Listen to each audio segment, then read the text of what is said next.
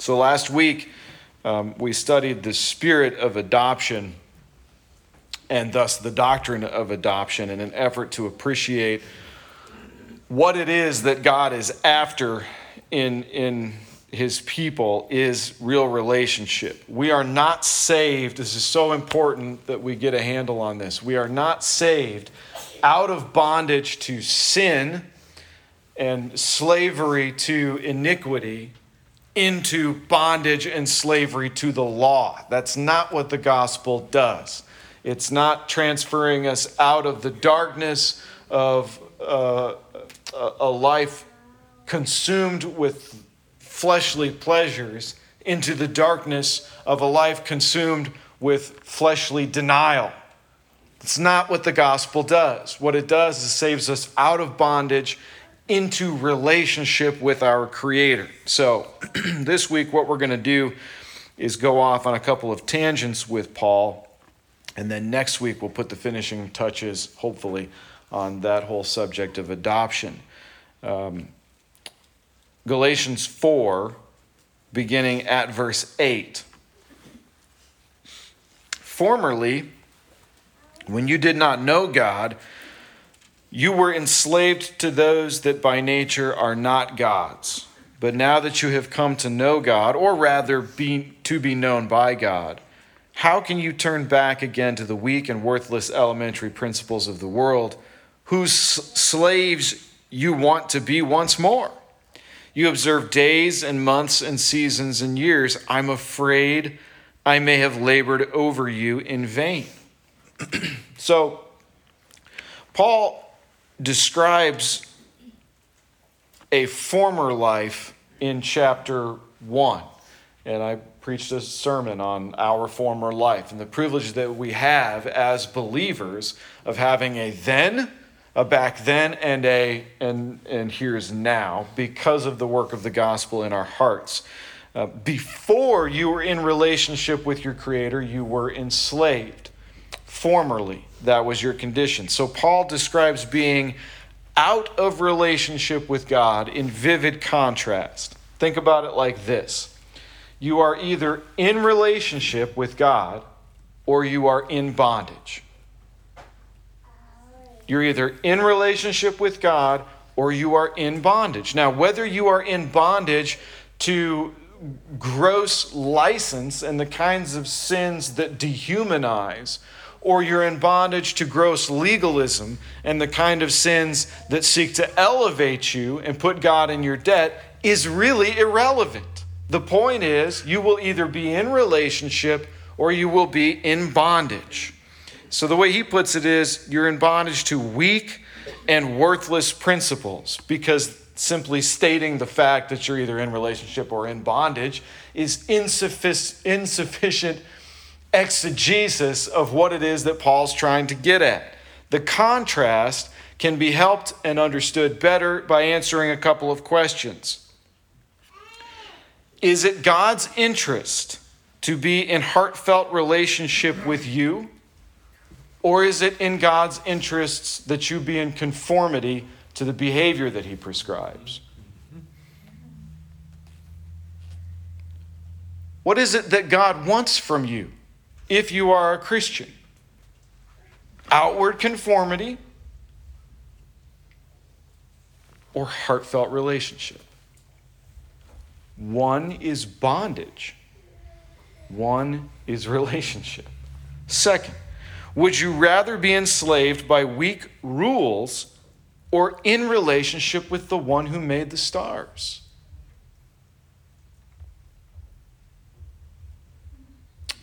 Weak and elementary principles. You can be in bondage to that, or you can be in relationship with the one who made the stars. And then to illustrate it, Paul uses the observation of special days. And at first, this is meaningless to us. It's like something we don't need to worry about. You observe days and seasons, right? But I can help us appreciate this by just saying Have you ever met one of those Christians who refuses to celebrate Christmas?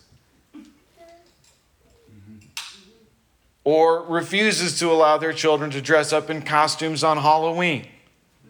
Or they can't read Harry Potter because the devil's in that. and I'm not, I'm not trying to, I mean, I kind of am. Let me be, let me be honest. I don't mean to have disdain for those people. What I'm trying to do is kind of flesh out Paul's illustration. When he says, You observe days, months, seasons, and years, what he's referencing is all of the Old Testament, Testament ceremonial observations of certain feasts and certain celebrations and certain uh, periods of fasting and then certain periods of separation and uncleanliness. He's saying, Why are you going back to that? And I'm just saying, as Christians, do we not have the freedom because we're in relationship with our Creator? If we would like to observe a special holiday, like a birthday or Christmas, even though Jesus definitely was not born on December 25th, or Halloween, even though a lot of Christians make the case that it, you know, it's a pagan holiday and you're worshiping the devil. Dude, when your kid is dressed up as a T-Rex, it's not because you're worshiping the devil, right? It's we're just trying to have fun. Do we have the freedom to engage in those things or are you in bondage to weak and elementary principles of the world? If you're not okay with your kid dressing up for Halloween, are you okay with my kid dressing up for Halloween? Or must I be also in bondage? There's nothing wrong with observing special days. There is something wrong with becoming legalistic about the observation of special days. In fact, I thought about uh, a few months ago as we were heading into Easter, I thought about, I wonder if we should maybe at some point as a congregation just do a Passover meal so we can see what exactly it was that they went through. It might be interesting to, to taste the food that they would have eaten and have that experience. And uh, but then there was a party that was like, oh no, no, we can't do that. We can't be observing days. and I was like, well, that's just legalism the other direction. We have the freedom to do it, and we have the freedom not to do it. So the question is we might be too sly to be taken in by overt legalism, but are there things that you are taken in by? And I'll just I'm, look, I'm going for the low hanging fruit in my own heart, not yours. So if this resonates or you feel like I've steamed open your mail, that's not the case. This is just what goes through my mind, right? Am I enslaved to my diet? Now everybody's like, oh, come on, that's stupid. Of course you're not. Well, once you start abstaining from certain things and you realize the numerous health benefits of abstaining from certain things, it can quickly become elevated to a religious principle that you don't eat certain things. Amen. I've seen that happen. Yeah, I have too. What about your exercise regimen? And the, the, look, the answer to the question of, am I enslaved, may on the surface be, no, of course not. But what happens to you emotionally when these things are disrupted? Or you don't get exactly the right number of hours of sleep in a given night? What happens to you emotionally? And I'm not talking about the effect of sleeplessness or the physical effects of a poor diet or the physical effects of skipping an exercise time. I'm talking about your heart. What goes on in your heart? Does it induce panic to not observe your ritual? You might be enslaved. So you've got to ask yourself the question are you free? And if I need to, I can apply it back the other direction. Can you say no to a cupcake? Can you say yes to a walk? Can you say yes to going to bed at a reasonable time?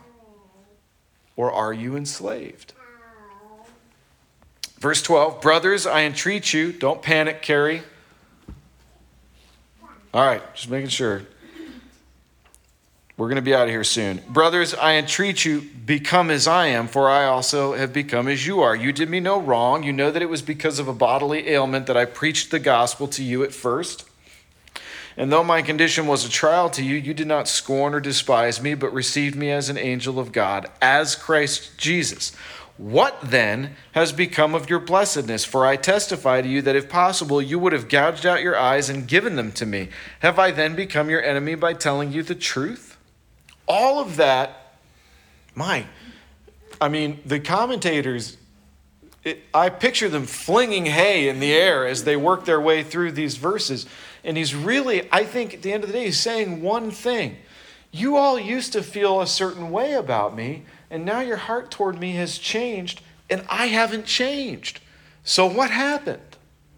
You used to have this deep affection for me, and now you don't anymore. So let's just be disinterested in what Paul's bodily ailment was and focus on this principle instead because these things are tangential to the main point about adoption and relationship with God, but they address our tendency and what some of the like the characteristics of us when we get out of relationship with God are. So think about this. When your appreciation, I'm going to start over because I need everybody to pay attention. When your appreciation for another human being diminishes, and the only thing that's happened is you had a discussion with someone else about that person. You are in danger. Let me say it again. When your appreciation or your estimation of another human being diminishes, goes down, you think less of them. And the only thing that's happened is you had a conversation with someone else about that person you are in danger. The Galatians cared deeply for Paul when he first arrived. Their affection for him was only increased by his ministry to them.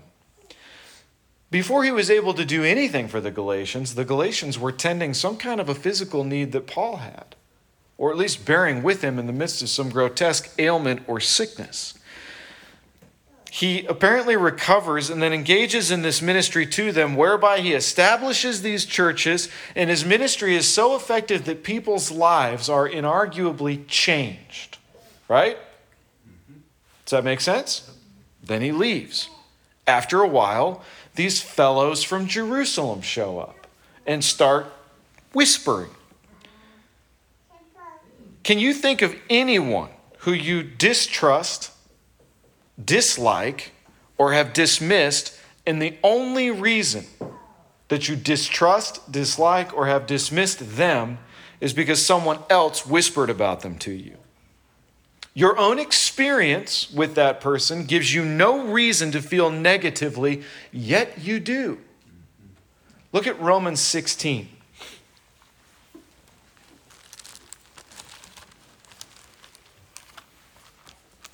Romans 16, really easy passage to remember because if you can count 16, 17, 18, and just remember Romans, this is a great memory verse. Romans 16, 17, and 18 says, I appeal to you, brothers, to watch out for those who cause divisions and create obstacles contrary to the doctrine that you have been taught. Avoid them. For such persons do not serve our Lord Christ, but their own appetites, and by smooth talk and flattery, they deceive the hearts of the naive. What do you make of that? Now go back to Galatians 4. Look at verse 17. They make much of you, but for no good purpose. They want to shut you out that you may make much of them. It's always good to be made much of for a good purpose, and not only when I'm present with you. Smooth and flattering speech. What's the purpose? What's the purpose of smooth and flattering speech? Someone is trying to enslave you. Mark my words, if someone's trying to enslave you, this is how they do it. Hard to believe compliments of you, vague, cryptic criticisms of someone else. Mm-hmm. It's two sides of the same coin. You're so wonderful, or you're such a blessing. These are fine things to hear from a friend, but when they're woven into a criticism of someone else, you are in danger. What does this person want you to do, ladies? You're so beautiful. You deserve better than him. Do you realize you're in danger? You're so handsome. You deserve better than her. I mean, it sounds slimy coming from me standing up here, but it doesn't sound that slimy in the dark corner of a restaurant. You're such a sweet, caring, trusting person. I just feel like I should warn you. I don't know why, but I don't trust them.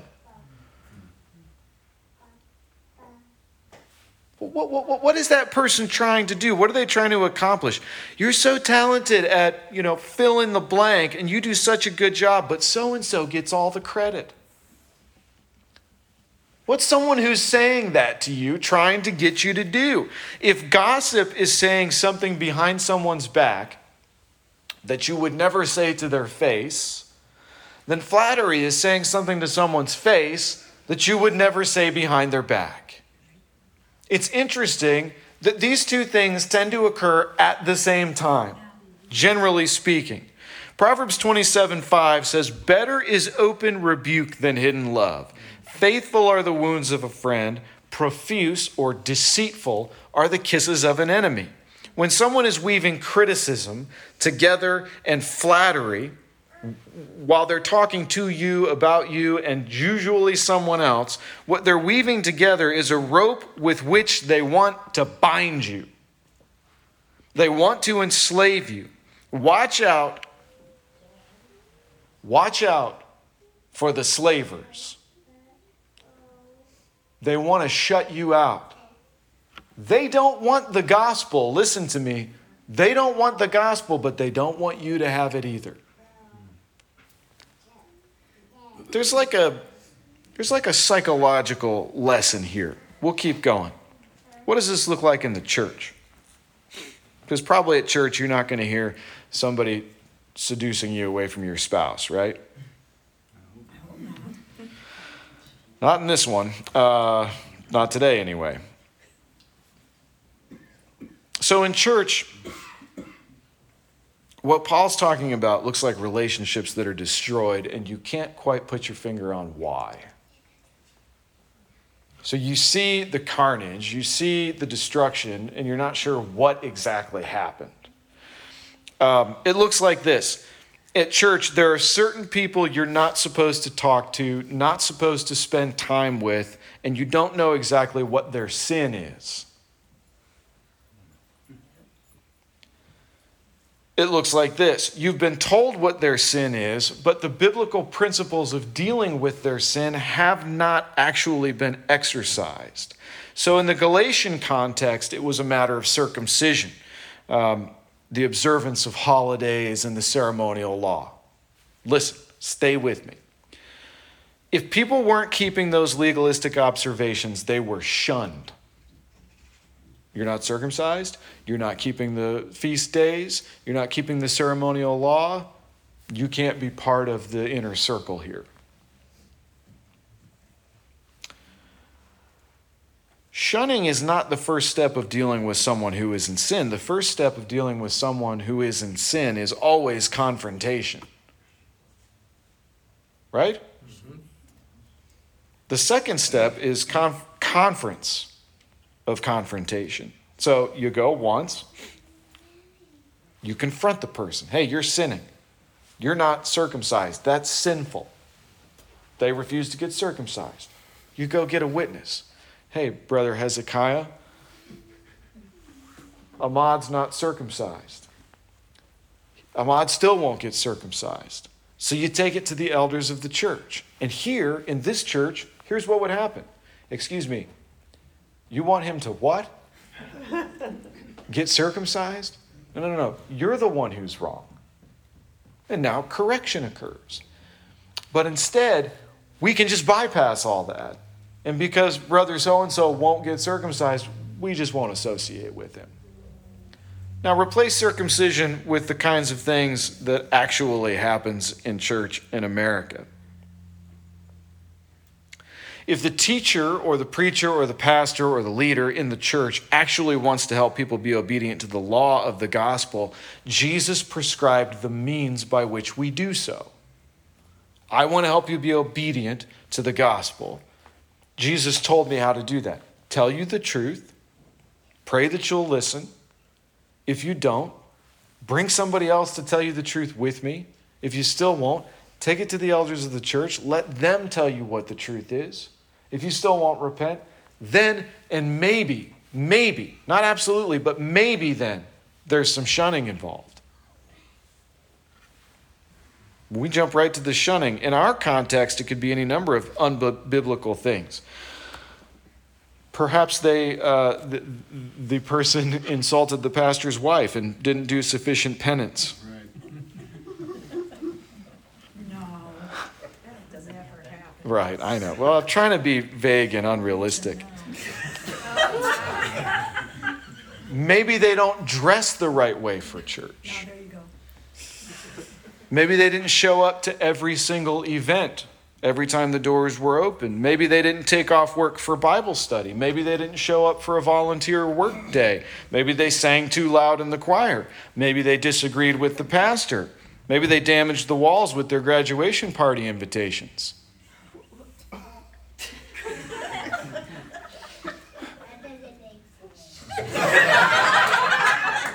It makes perfect sense. If you know what happened to Bridget here last year, there, I got real specific. they didn't wear a mask, they didn't get the vaccine, or they did. And as a result of their nonconformity, we don't associate with them, and you shouldn't either. That's what Paul's describing. Look, you people used to care for me. You used to love me. We used to have a relationship, and now we don't anymore. And I haven't done anything different. I haven't changed, and you haven't told me what the problem is. So, what's going on? Well, what's going on is a bunch of the people in the churches in Galatia had been seduced away from relationship with God. And the fact that they're not in relationship with God is always reflected in their relationships with God's people. That's what it looks like when somebody steers or veers into legalism. Oh, but you, you always say nice things about the pastor's wife. You always dress the right way. You always show up and volunteer. You always sing at just the right volume. You always support the pastor and the teachers. You never accidentally chip the paint. You're wonderful. Come on into the inner circle.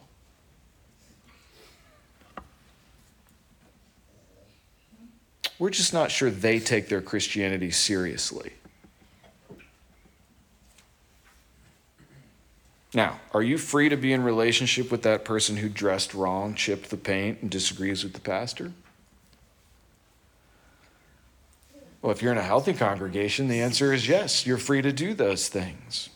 Paul is making a brilliant point about human psychology. The reason that these legalists destroy relationships between Christians is that they themselves don't have a healthy relationship with Christ. Amen. That's what's going on. Rather than be in relationship, they're enslaved to the weak and beggarly or elementary principles of the world. Thus, they cannot tolerate anyone else being free. That threatens them somehow. If you want to see someone who is in bondage, look for the person who's trying to enslave everybody else.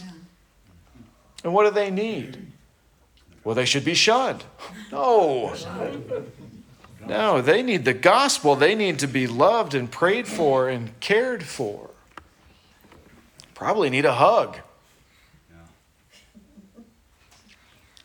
Verse 19, my little children, for whom I am again in the anguish of childbirth until Christ is formed in you, I wish I could be present with you now and change my tone, for I am perplexed about you. Well, I have the benefit of being present with you all. I have the pleasure of seeing Christ formed in you all. And thanks be to God, we can take this epistle as a dire warning, right? Because we're starting things off the right way here. We're going to do the best we can not to veer into license or veer into legalism because individually we're going to stay in right relationship with God. My coworker, a man by the name of Oscar, um, said something hilarious to the rest of the team a couple of weeks ago because I made, um, you know, one of countless mistakes that I've made since I moved to this new position back in March. And uh,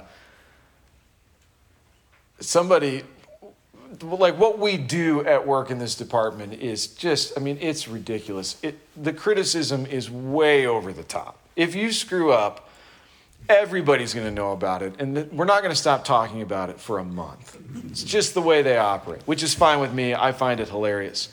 Um, but that was happening uh, to me, and Oscar, bye, Luke. Congratulations, man. In an effort to be supportive, more cards, sweet. In an effort to be supportive, said, and I quote, We either succeed individually or we fail as a team.